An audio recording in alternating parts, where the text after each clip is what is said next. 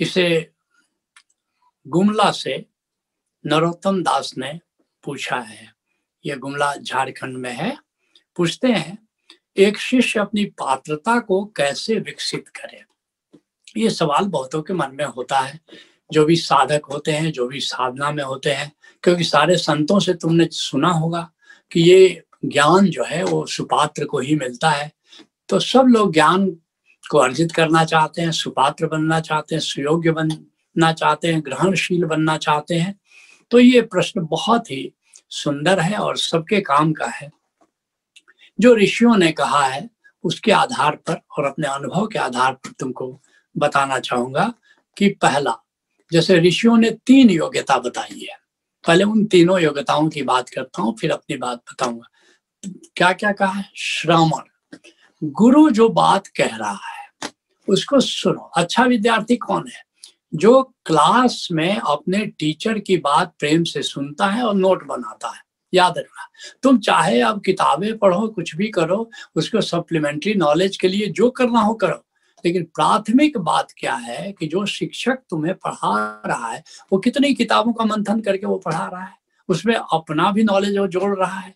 और तुम कितना भी किताब पढ़ोगे तो तुम केवल अपना पढ़ोगे। वो तुम्हारा शिक्षक तुमसे ज़्यादा अनुभवी है।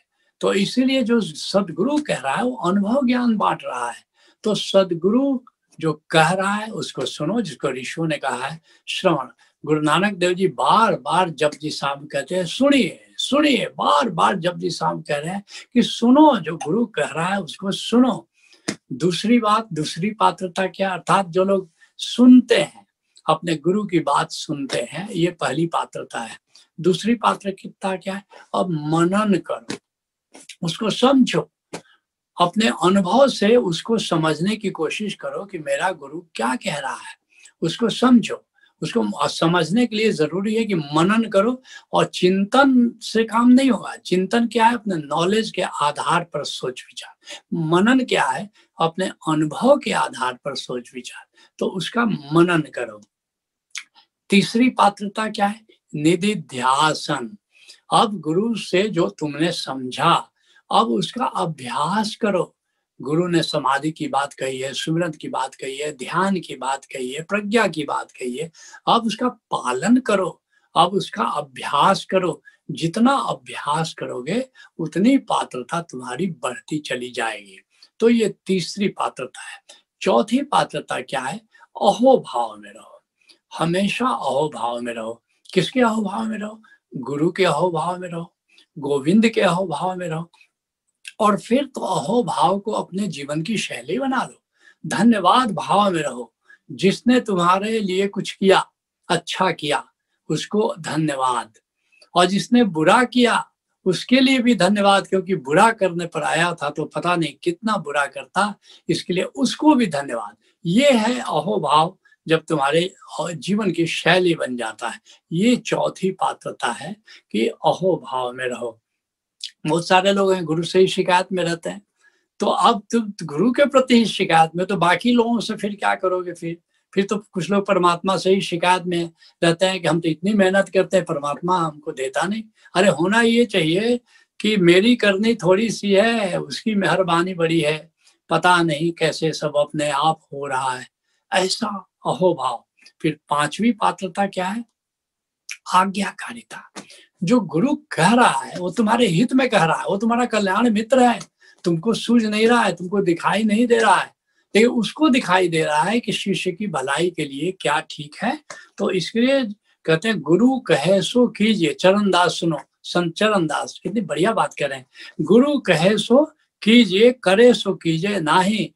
चरण दास की सीख या रख लीजिए उर्माही। ये गुरु जो कहता है उसको करो। और फिर छठी बात, क्या कह रहे हैं?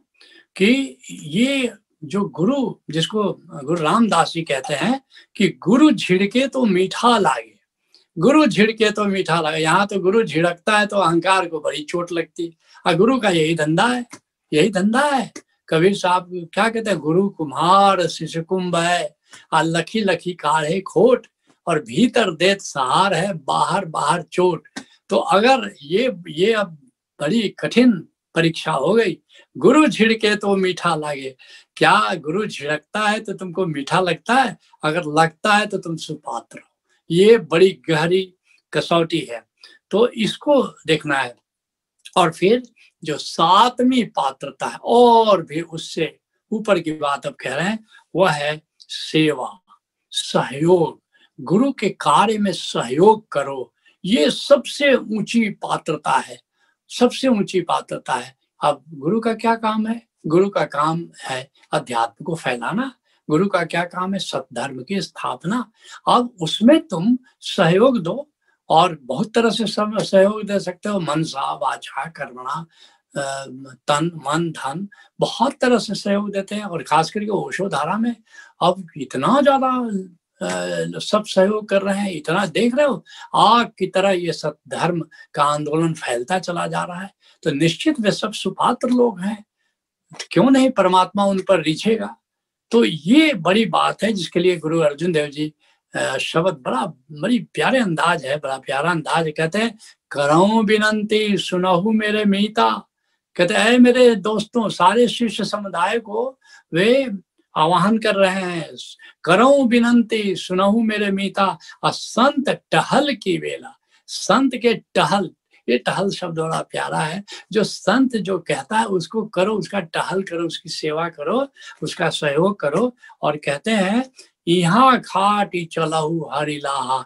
जरा परिश्रम करो और हरि धन से अपने भंडार को भर लो, क्योंकि जहाँ जाना है उसके लिए पैकिंग जरा ठीक से कर लो और आगे बसन सुहेला। अगर ऐसा पैकिंग कर लोगे तो चार दिन के लिए कहीं जाते हो, कितनी पैकिंग करते हो? है? लेकिन जब जाना है, पता नहीं, सालों के लिए जाना है, कितने समय के लिए जाना वहाँ के लिए कुछ पैकिंग करो। और ये संत टहल से ये पैकिंग होती है। अवध घटे दिन सुराय नारे, और मन गुरु में लिखा सवारे दिन रात हर सांस जो है, सुबह होती है, शाम होती है, उम्र यूँ ही तमाम होती है। समय बीता जा रहा है, इसलिए गुरु से मिल करके, गुरु टहल करके, गुरु सेवा करके, गुरु से सहयोग करके, सब धर्म की स्थापना में हाथ बटाओ और इस तरह तुम देखोगे कि तुम्हारी पात्रता दिन पर दिन बढ़ती जाती है।